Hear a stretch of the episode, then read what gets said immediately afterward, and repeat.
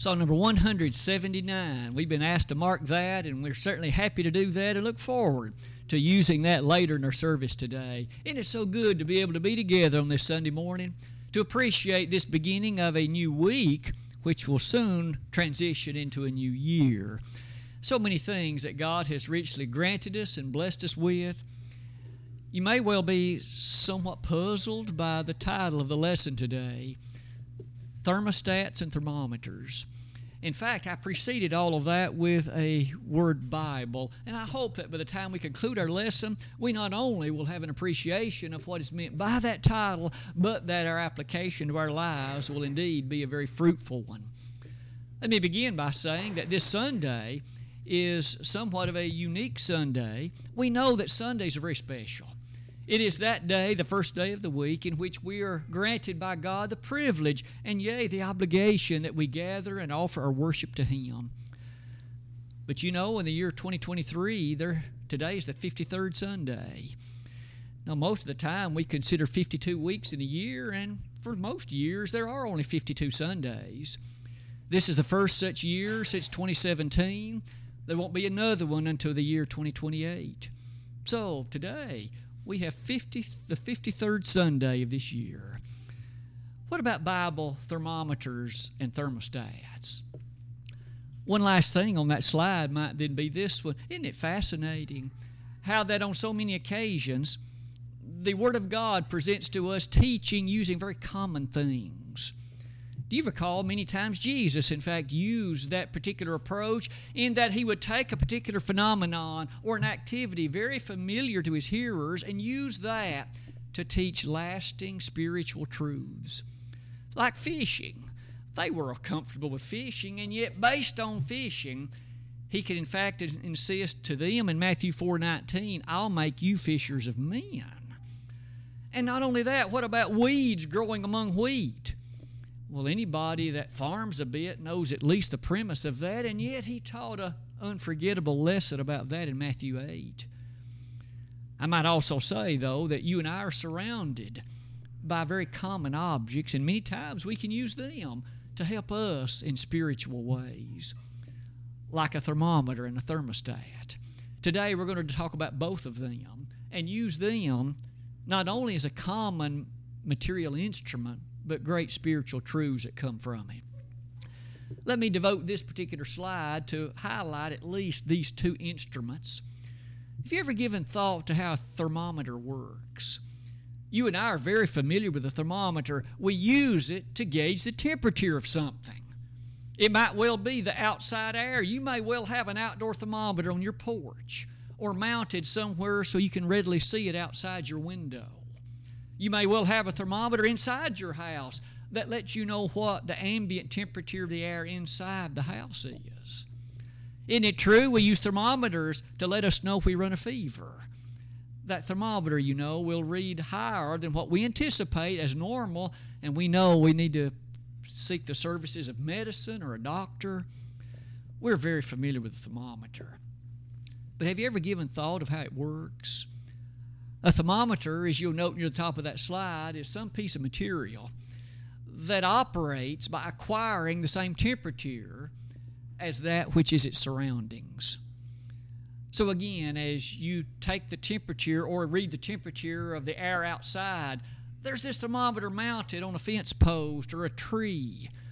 And so that thermometer will adjust its reading to reflect that which is the temperature of the air around it. And so it is that it will thus manifest what the surroundings are as far as temperature. Same's true of that thermometer we use to read our body temperature. That thermometer by itself, when it's in the cabinet, it'll read a very different temperature than the body temperature, but when it's put in contact with our body, it will then begin to read the temperature of our body. It will reflect that which is its surroundings. As you come near the bottom of that slide, though, a thermostat's very different. You may be familiar with them. We have a few on the wall right over there. We have one on the wall out there in the little foyer as you exit the auditorium. A thermostat works very differently. It's not that it adjusts itself to read the temperature of what its surroundings are. It is what sets the temperature of that which is its surroundings. So you adjust the temperature on it, and it will thus operate the heat pump or the air conditioner, as the case may be, and it will thus bring the temperature to that which has been set. And the two are very different. The first, the thermostat, I'm sorry, the thermometer, it conforms to what its surroundings are. The thermostat's very different.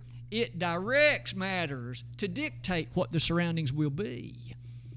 And those two observations are very critical as it applies to the Christian life. Could I again remind you of Romans 12, verses 1 and 2? I beseech you, therefore, brethren, by the mercies of God, that ye present your bodies a living sacrifice, holy, acceptable unto God, which is your reasonable service, and be not conformed to this world, but be ye transformed by the renewing of your mind, that ye, may prove what is that good and acceptable and perfect will of God. And so, isn't it the case then that you and I are admonished in the Word of God that we ought to be like thermostats and not like thermometers? You notice there, they were expressly told in the church at Rome don't you be conformed to your surroundings. Do not let the surroundings dictate your way of thinking, your system of values, and otherwise the procedures of your life. Rather, you be transformed by the renewing of your mind. You, more acting like a thermostat, are transformed by the impression of the Word of God so that that's what dictates. And that's what determines the features, the values, and the specifics of the orderliness of your life. Having said all of that, I think we need to develop that. And I would encourage us to do that beginning with some spiritual lessons that you now notice on the slide that's before you. We've already learned then that the critical difference between a thermometer and a thermostat has to do with their reaction to their surroundings. Why don't we, in fact, make some direct statements concerning ourselves? Beginning about, oh, quarter of the way down that slide, would you give some thought to a moment about a thermometer from a spiritual standpoint? Do you or I allow others around us to determine what we consider to be wrong or right? Do you and I allow others around us and their impressions and their opinions and their speculations, do we allow them to dictate and determine our viewpoint toward things?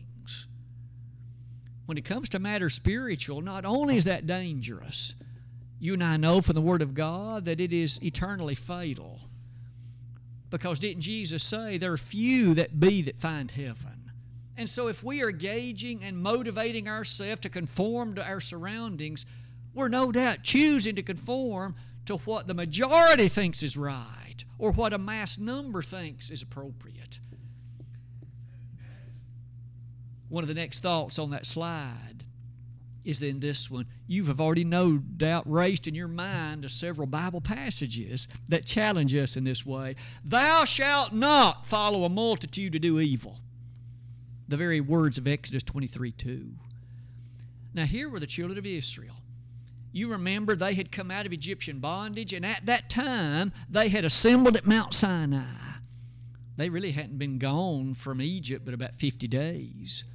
And here they were, assembled around this great mount wherein the God of heaven delivered and revealed to them these majestic sets of laws we call the Law of Moses. And one of them was this In light of what goes on around you, thou shalt not follow a multitude to do evil. You don't act like a thermometer. You don't allow the Israelite, I'm sorry, the various Canaanite peoples and the others that may be surrounding dictate and determine by their matter of evil what you're going to do. And isn't that premise a needful one for us today? Thou shalt not follow a multitude to do evil. The existence of evil is certainly not something to be questioned. We know it's here. So often we recognize the choices of humanity and sometimes we might even be more specific than that. It's not just general humanity, it's people with whom we associate on a close basis.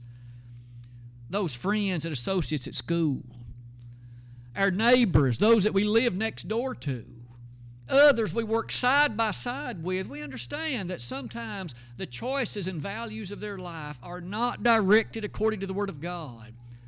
And it doesn't take but a little bit. And you and I might be impacted by that way of thinking. If so, we're acting a bit like a thermometer. In Joshua 23, verse number 7, shortly before he died, Joshua, in one last speech to the children of Israel, admonished them don't be like a thermometer as you allow others to dictate and determine that which you do. You are to be a singularly devoted people to the God of heaven. That kind of description and that kind of characterization is certainly worth our while again today. If you would journey forward with me to Second Chronicles 36, I believe there's a statement there that will not only challenge us, but it will help us appreciate the danger in behaving spiritually like a thermometer. Again, Second Chronicles 36, verse number 14 is what will capture our attention.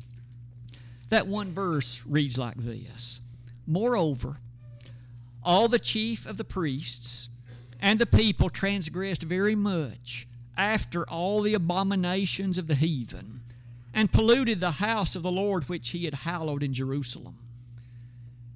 That little verse describes for us a group of people. It was the people of Judah, and although they had had knowledge of the things of, of the Word of God, it says that they had transgressed very much after all the abominations of the heathen. They did what the heathen encouraged. They chose to follow the leadings and the motivation of the heathen, and in so doing, they behaved like a spiritual thermometer. And you'll notice what happened. The text says they transgressed in that way, and in the verses that follow, God sent them into Babylonian captivity. You see, it's not only disastrous to act like a thermometer spiritually, it brings consequences. Consequences that are very serious indeed. As you close that slide with me, look at some other verses that also have a bearing on this particular discussion. Think about you and I today. Are we not told in 1 Corinthians 15, verse 33? Be not deceived, evil communication corrupts good manners. Other translations encourage us to note that that directly says that those with whom we associate will have a bearing on our morals. Who do you choose to associate with? What about me?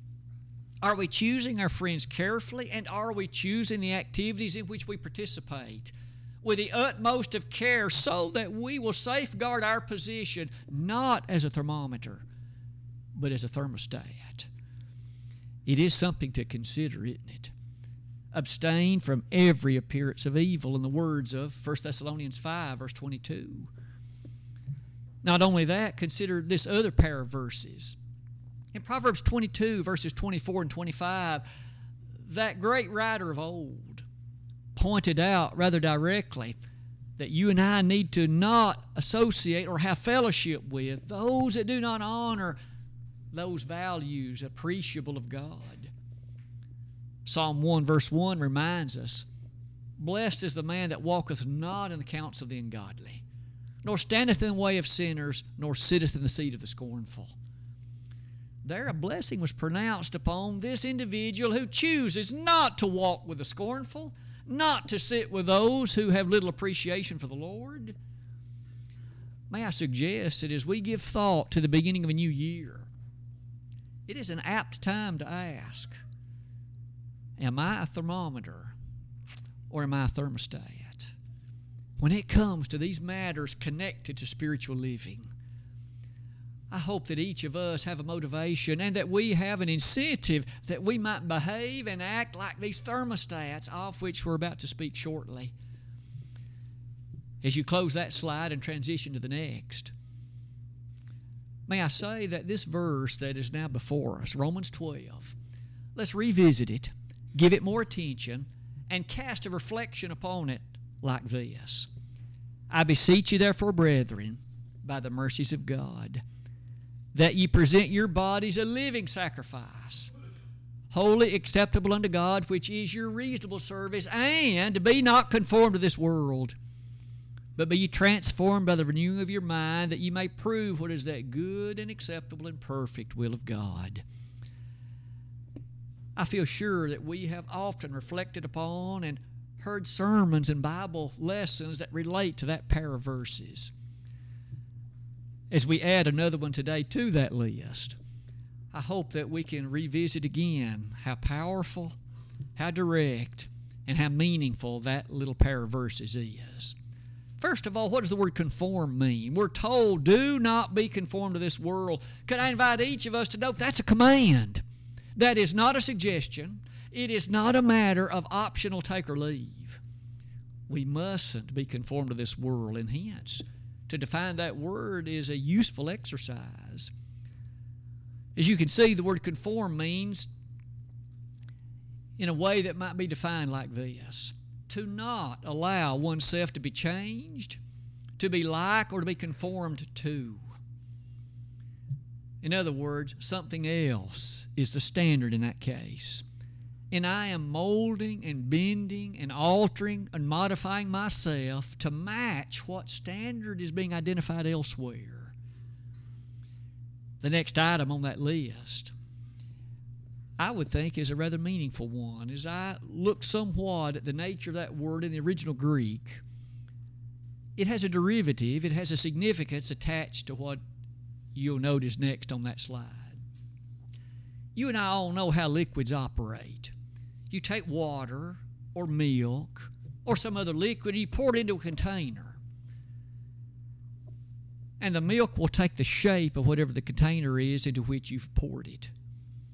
If you pour it into a cylindrical container, it will have the shape of a cylinder. If you pour it into a square like container, it'll have the shape of that. If you pour it into an oblong pan, it'll take that shape. We get the idea. That word is behind what's occurring here if you and I are such that we allow ourselves to be conformed to the world, we are like a liquid that'll take the shape of whatever into which it's been poured. And so the world is determining our values. Others are determining our sense of significance and what we consider as priority. Paul said, Don't do that. Do not be conformed to this world. The statement in that particular form also encourages the reflection on the nature of that Greek verb. It's a passive imperative construction.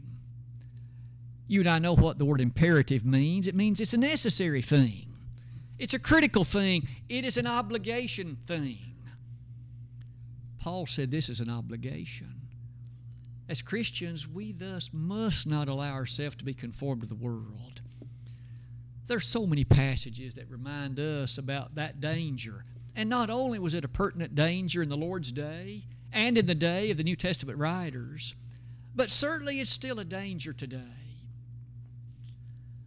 We each know quite well the demands and the obligations and the other activities of life, and they can become massive, occupying our attention, our time, the particulars of our life. And it's so easy to scoop God little by little to a back shelf, to a place in which His impression, His influence is very little, if at all. We have to guard against this time and time again, recognizing that our job, the other recreational or entertainment activities of life, that none of it rises to an element of preeminence above our connection to the Lord. We mustn't be conformed to this world. Some of those verses mentioned at the bottom of that slide might be the warnings connected to verses like this. Matthew 6 24, you cannot serve two masters. Either you will hate the one and love the other, you'll hold to the one and despise the other. You cannot serve God and mammon. Regardless how much effort there may be expended to it, we can't serve the devil and Jesus at the same time. They cannot be lords in that regard do not coexist. Rather, Jesus said we have to choose.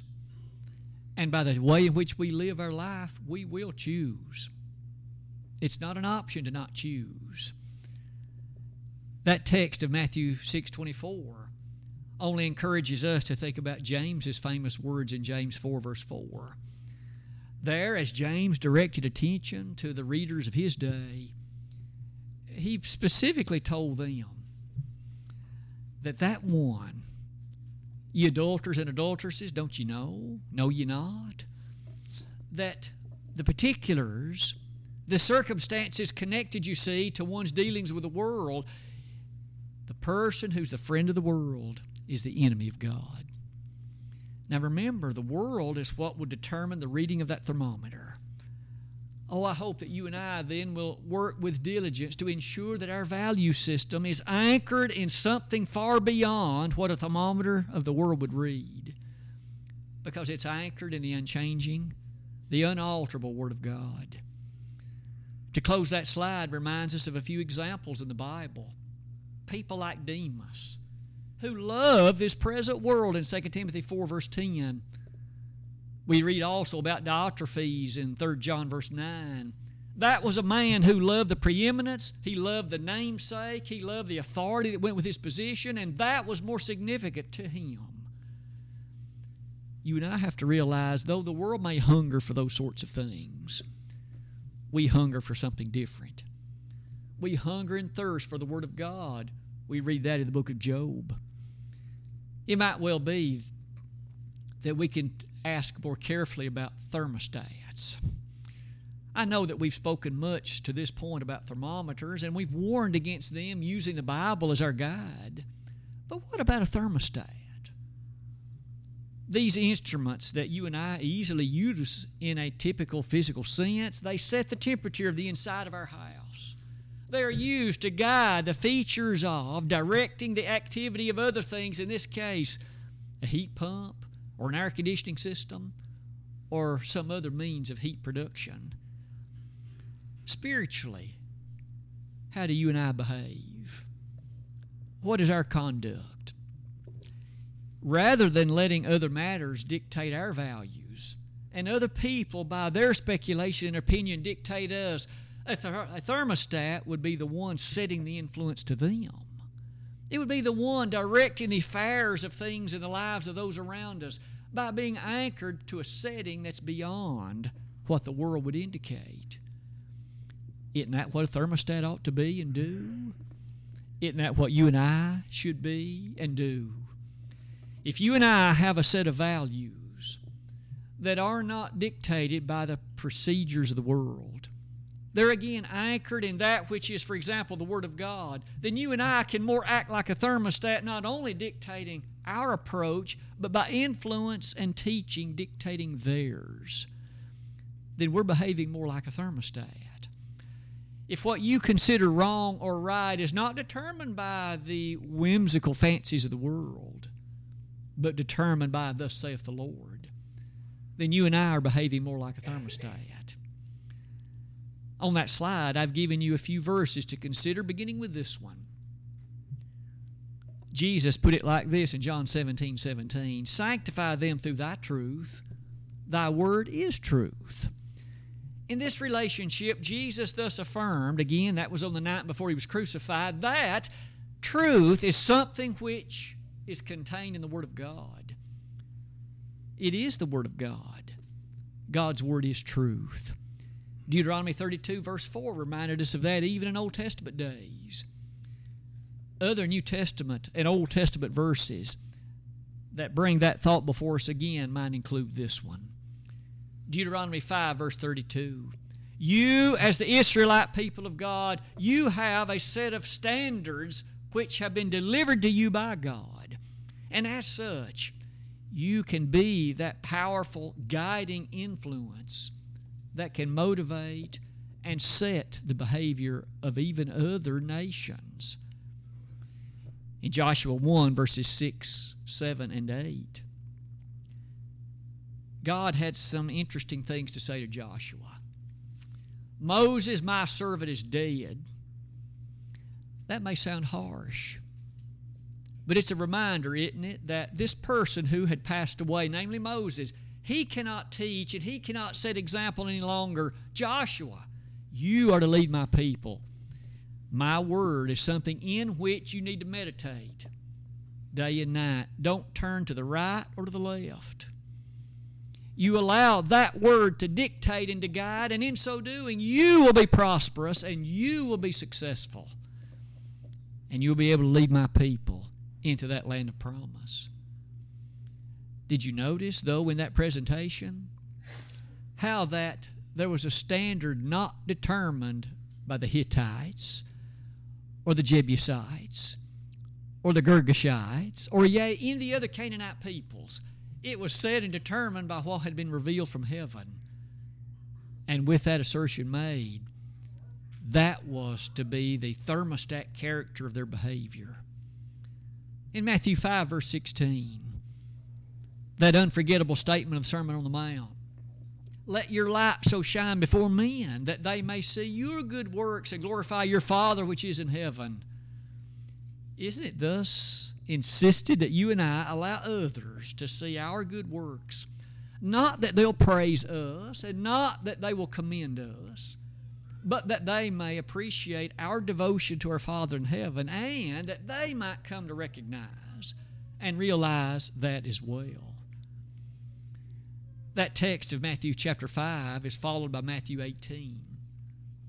The last two verses of the book of Matthew isn't it so that Jesus commissioned his apostles?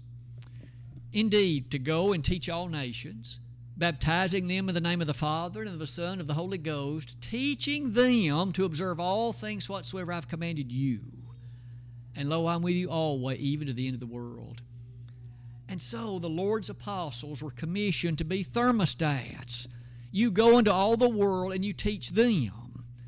It's true as you teach, you will baptize, but then you continue to teach and to instill in them that revealed Word of heaven.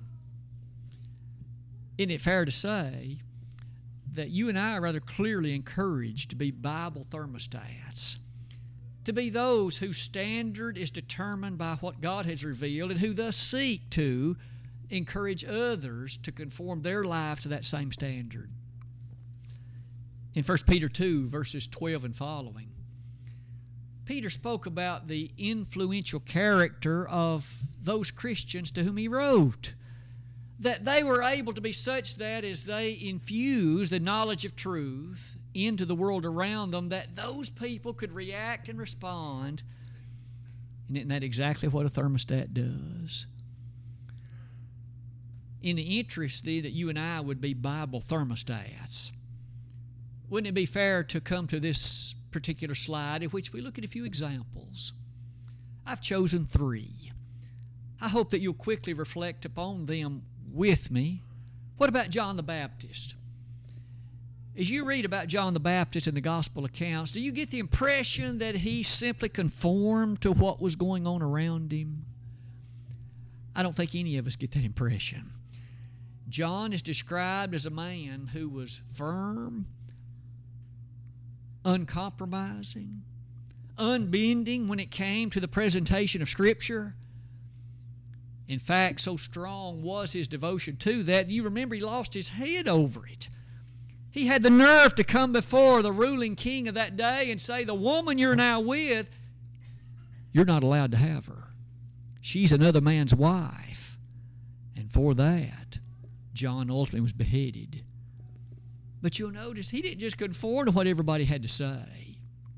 And isn't it true even in our day that topics such as that one are, I suppose, an easy matter for confirmation? It's so many others doing it. That's not the approach of those that love the Lord. What about Daniel? In the Old Testament book of Daniel, we read in the opening chapters in particular about this youngster who was forcibly taken from his homeland. He quite likely had seen many things that would forever etch the facts of his memory. He may well have seen his parents slaughtered by those Babylonians. He might well have himself recognized the changes to his body that came about by castration and otherwise. But through it all, we read in verse number 8 of Daniel 1 he purposed in his heart not to defile himself. Do you remember The king, in fact, gave orders feed these captive boys with the food of my table. And Daniel said, I won't eat it. He made a determination I'm not going to conform to Babylonian ways. I'm not going to begin to live like that. I'm not going to worship their gods, and I'm not going to begin to think along those lines. You and I recall how that worked out. Rather nobly. For a period of time, he was allowed to eat only what you and I would consider to be vegetables and otherwise, and yet his countenance was better, it was more attractive. God blessed him. Daniel purposed in his heart not to defile himself. What about Paul? That noble character of the New Testament. You and I remember that Paul, of course, is such that his conversion is recorded three times in the book of Acts Acts chapter 9, Acts chapter 22, Acts chapter 26. And as you and I give study to those chapters, we come to appreciate a man who turned his life over in absolute devotion to Jesus the Lord with whom he spoke on that road to Damascus. He was opposed so greatly. There were those who tried to kill him more than once. He had to endure a thorn in the flesh, and all the while, you and I appreciate that all that opposition nonetheless leads us to notice verses like Acts 17, verses 16 and following. When he came into the city of Athens, here was a city wholly given to idolatry. How easy would it have been for Paul to fit in? To simply try to make a bit of harmony and peace so that he could at least be without tension in that place. And yet the text says his heart, his spirit was stirred within him. And he began to speak with those people about the various nature of their idolatry and the one God, the unknown God, the one that you don't know, I'd like to tell you about him. And he preached a great sermon, and it led to many conversions. Paul tried to be a thermostat. What about you and me today?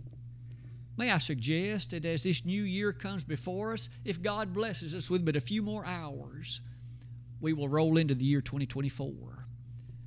May you and I be motivated and encouraged in this coming year to be the thermostats God would wish us to be. To not only have our mooring and our bearing in light of the Word of God, but that we might, by our example and instruction, help others to come to know that same way of life. As we close this lesson this morning, what about a statement of conclusion? May I ask each of us, as far as me and you, what are we? Am I more like a Bible thermometer or am I more like a Bible thermostat? If it's the thermometer, may we make a resolution and may we keep it that this coming year there might be a change in that regard and that we might better seek and serve the Lord Jesus Christ by being the kind of thermostat He would wish us to be. By that same token, if you're already a thermostat for the Lord, may you continue that faithfulness May you continue to serve and to labor in that way, knowing that that's what not only the Bible teaches, it's what pleases our Heavenly Father. I beseech you, therefore, brethren, by the mercies of God, that ye present your bodies a living sacrifice, holy, acceptable unto God, which is your reasonable service, and be not conformed to this world, but be ye transformed by the renewing of your mind. If you and I find ourselves conforming to the world, we need to quit that. And we need to be transformed in such a way that we allow the Word of God to infiltrate our thinking and to guide that which we are and that which we will be. And today, if there's someone in this assembly who's never become a Christian, then to this point, you have to be a thermometer because you haven't come to the nature of a Bible thermostat yet. Why not do that today? As the Lord's invitation is extended, we'd like to let you know again that you need to believe in the Lord. Make repentance of your sins, confess the greatness of His name as the Messiah, the Son of God, and be buried in baptism for the remission of your sins. If we could assist in that way today, what a joyous day it would be to end 2023 and to commence 2024. If, however, as a Christian, you have weakened, to the point where you're behaving more like a thermometer than a thermostat. You're allowing what others think to guide your thinking. You're allowing what others do to guide what you do rather than letting the Bible do that. Then today, why not make some changes? Why not put the, thermos, the thermometer in the drawer and begin to act like thermostat? If you need to repent of sins and make confession of them, why not do that today? And why not invite us to pray to God? And we'd be happy to do it. If we could offer assistance in any way to someone at this time, we'd like to extend that opportunity while together we stand and while we sing.